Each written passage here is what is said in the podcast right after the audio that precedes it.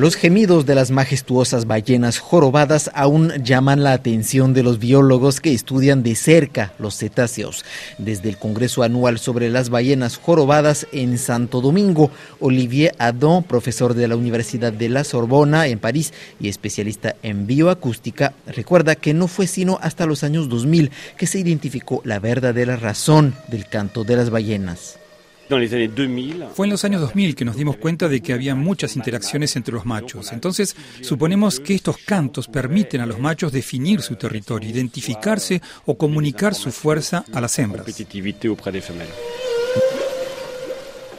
Más recientemente, colocando micrófonos en las aguas de varios puntos del planeta, los investigadores detectaron diferencias entre los cantos. No todas las ballenas jorobadas cantan igual.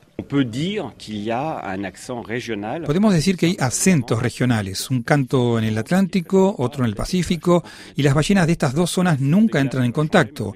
Lo mismo pasa en el hemisferio sur. Hemos notado también que los cantos varían de un periodo a otro. Los identificados en los años 70, por ejemplo, se han modificado. Hay variaciones lentas que llamamos evoluciones y que se renuevan cada 15 años con modificaciones de las frases. Y también hallamos cantos que cambiaron totalmente durante una misma temporada es lo que llamamos una revolución cultural. Y a pesar de que se profundiza el conocimiento sobre los gigantes de los mares, aún quedan muchas dudas sobre su comportamiento. Olivier Adam. Hay muchas preguntas sin responder. La primera es la identificación individual.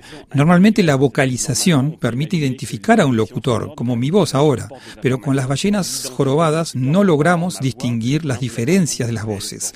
Y la otra pregunta pendiente es que si existen interacciones vocales, podría haber una jerarquía, es decir, que algunos animales podrían influenciar a otros, pero no hemos logrado probarlo aún.